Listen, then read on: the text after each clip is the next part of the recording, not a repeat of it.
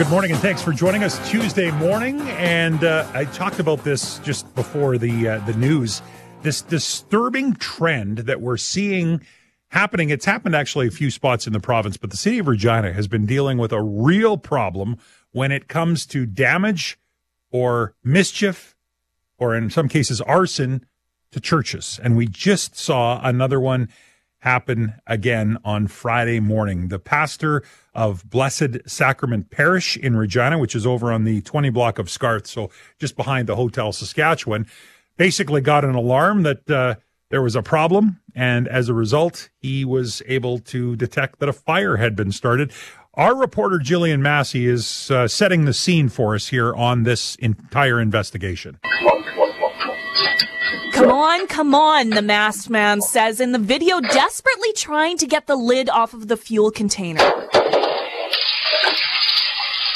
The man dumps the contents onto the entrance, tossing the container onto the steps, and leans back as far as he can to light the fire. With a flash of light, Pastor James Henches watched the flames rip through the entrance. It was an immediate fire and created smoke immediately, setting off the alarms. In Regina, Jillian Massey. So Jillian Massey did a good job of putting this story together. She did have a chat with Pastor Henches, who is the pastor of Blessed Sacrament Parish, and he talked about how he was alerted to this fire. We have an alarm system. In fact, we just upgraded our fire alert system about 3 years ago. And in fact, I was not at the residence at the time, but the alarm went off immediately when it detected smoke. It went off in the house, and my Apple iPods picked up the alarm and alerted me to where I was, that there was an alarm going off in my home. So that's how it happened. And I was able to check by remote camera, smart cameras, and I was able to see smoke in the place. And the fire department was arriving at that same time. There was a very quick response from the fire department. They were alerted by the alarm, too. That's the pastor at Blessed Sacrament Parish on the 20 block of Scarth, after it was basically the entrance was lit on fire. So we had the video on our website. In fact, you can still find it on there. And it's quite dynamic to watch this whole thing unfold.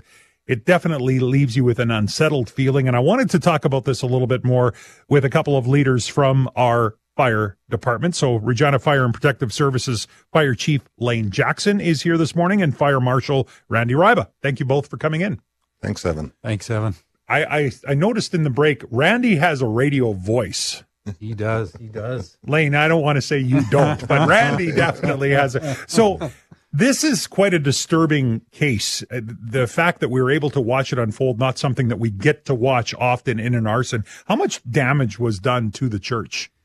Well, Evan, it was a significant amount of damage. It was mainly to that front entrance. The door is completely damaged. Of course, The front vestibule, and even inside the building itself received some damage. And of course, we'll do a little bit of damage too with water and et cetera when we're putting it out. So right. Fair bit of damage. And smoke damage, I'm assuming, is big in a case like this too. Smoke damage too. So that's how we were alerted, is the smoke alarms going off. So it came in at about 3:30 in the morning, and it came in as a monitoring call to us. Those crews were exceptional in their response times and their turnout times. They were there within 5 minutes and quickly took control of that fire. So, you know, I mean, the fire response to me is impressive, and we see this time and time again. I talked with Chief Morgan Hockle about this and Saskatoon's fire response. When it comes to an arson, though, how do these fires get handled differently by fire when they're responding? If they know it was intentionally set, are there different steps that are taken? I'll let the fire marshal talk a little bit more, but yeah, initially, if the crews start to suspect that there's any type of foul play or suspicion, first thing is they notify an investigator right away to come out, and they protect that scene and try to cause as little damage as they can, whether that's through overhaul and that. They try to minimize that. so that there's a lot left for the investigator. Maybe the fire marshal can talk a little bit more. Sure. Certainly, Chief. Every fire is different. The odd time like the one that we've seen on air of this person doing damage to the church. Other fires, we do see some items that either alert our crews or alert RPS or alert us. We investigate every fire in this city, and they're all different.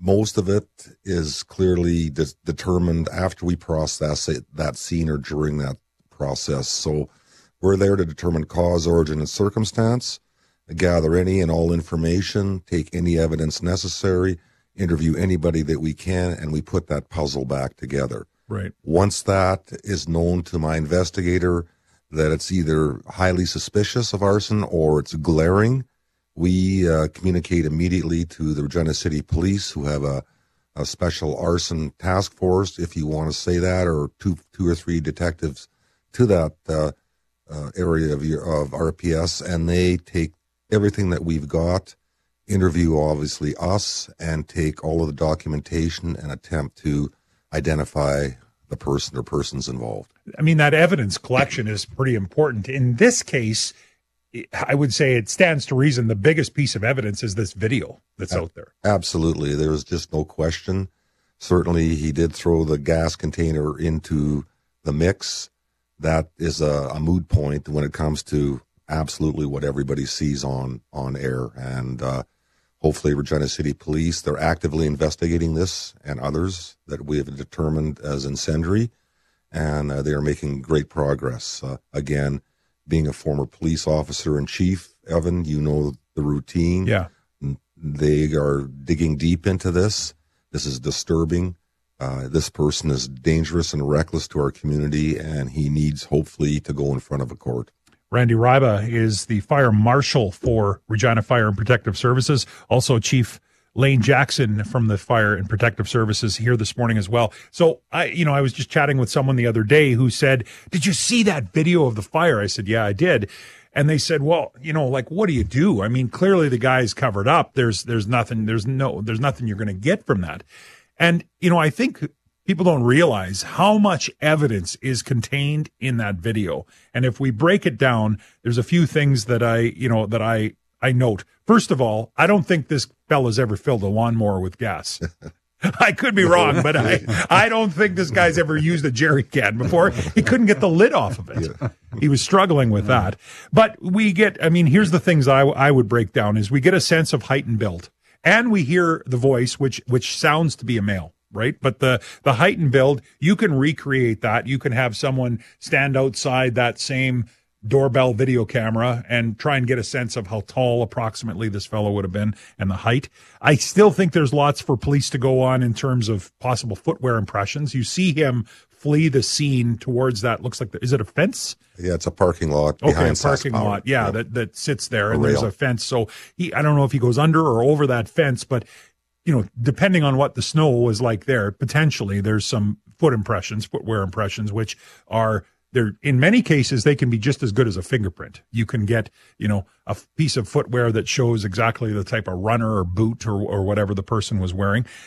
His hands are not covered, and he's got tattoos on his hands. I think, Randy, you and I were talking about that off air. That's correct. And so, I think that gives us something to look at. He's got a watch on his left wrist, which, people say, well, he doesn't necessarily wear the watch. Anyone that wears a watch regularly sometimes will have a mark on their wrist where they wear it. And I would say the same thing goes for, he had something on his right hand. It looked like, I don't know if it was a pinky finger ring or something, but there's something shiny on his right hand, which again, even if he's not wearing the ring, if he usually does, there should be a mark on his hand. I think we got a good clothing description. When that fire started, it actually lit up like daylight, and you could see colors of clothes and even the bag that he was carrying. Exactly, Evan. It's interesting and always interests me how expert police ident folks are and detectives noticing the little things. Yes, I and my inspectors are experts in cause, origin, circumstance, processing that scene, but the identification of these little things, like you have just stated, go a huge way. I'm sure there's lots for RPS to go on here, And this person thought he made no mistakes. Clearly, he has made mistakes. Right. So the other thing that I would suggest, well, let me finish. A couple other things I would say. I mentioned the guy's never used a jerry can before, but he has trouble lighting it. And it sounds to me like he's using a lighter. Like it sounds to me like he's flicking a lighter. I would suggest that's potentially a piece of evidence because, I'm not saying he is guaranteed a smoker, but not a lot of people carry lighters around, and if you were going to do this, you'd think maybe you would grab matches. So, in my mind, it could be something, it might not be. Here's what I want you to weigh in on, either one of you. My understanding of arsonists is they are a different breed of person. They take pride, and I'm going to put that in quotes, of what they do. And I would suggest this guy's not going to be quiet about this. I would suggest he's probably told someone that he did this, which I think is where really that gold ticket can come for an investigation like this. Would you agree? I agree, Evan. People like this and others that do this sort of behavior, criminal and reckless, tend to want to boast, even if it's a whisper to somebody, or maybe somebody overhears him in a bar talking to somebody, or clearly this person was talking to himself as he was doing what he was doing there. I've seen it many times throughout my career.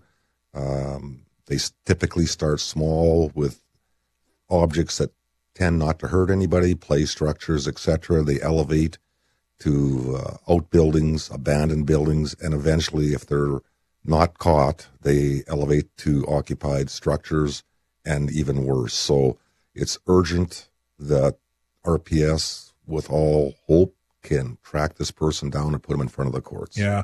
The when you think about motive for something like this too, so, Randy, you've done a good job of laying out, people often start small with fires and then they build up to more extremes. I remember in police college, part of the training we received with regard to arson was when you get on scene, you should take stock of everyone that's there because there's a good chance the person that started the fire is standing to watch the show. Have you either of you experienced that in your career?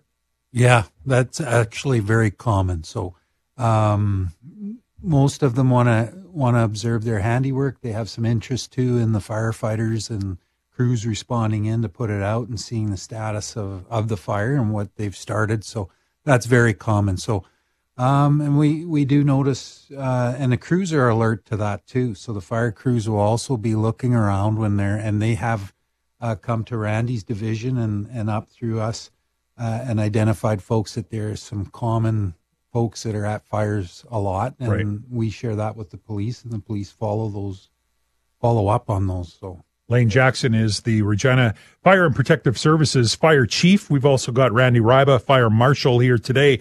So the other thing is, that's the people that just have this fixation on starting fires.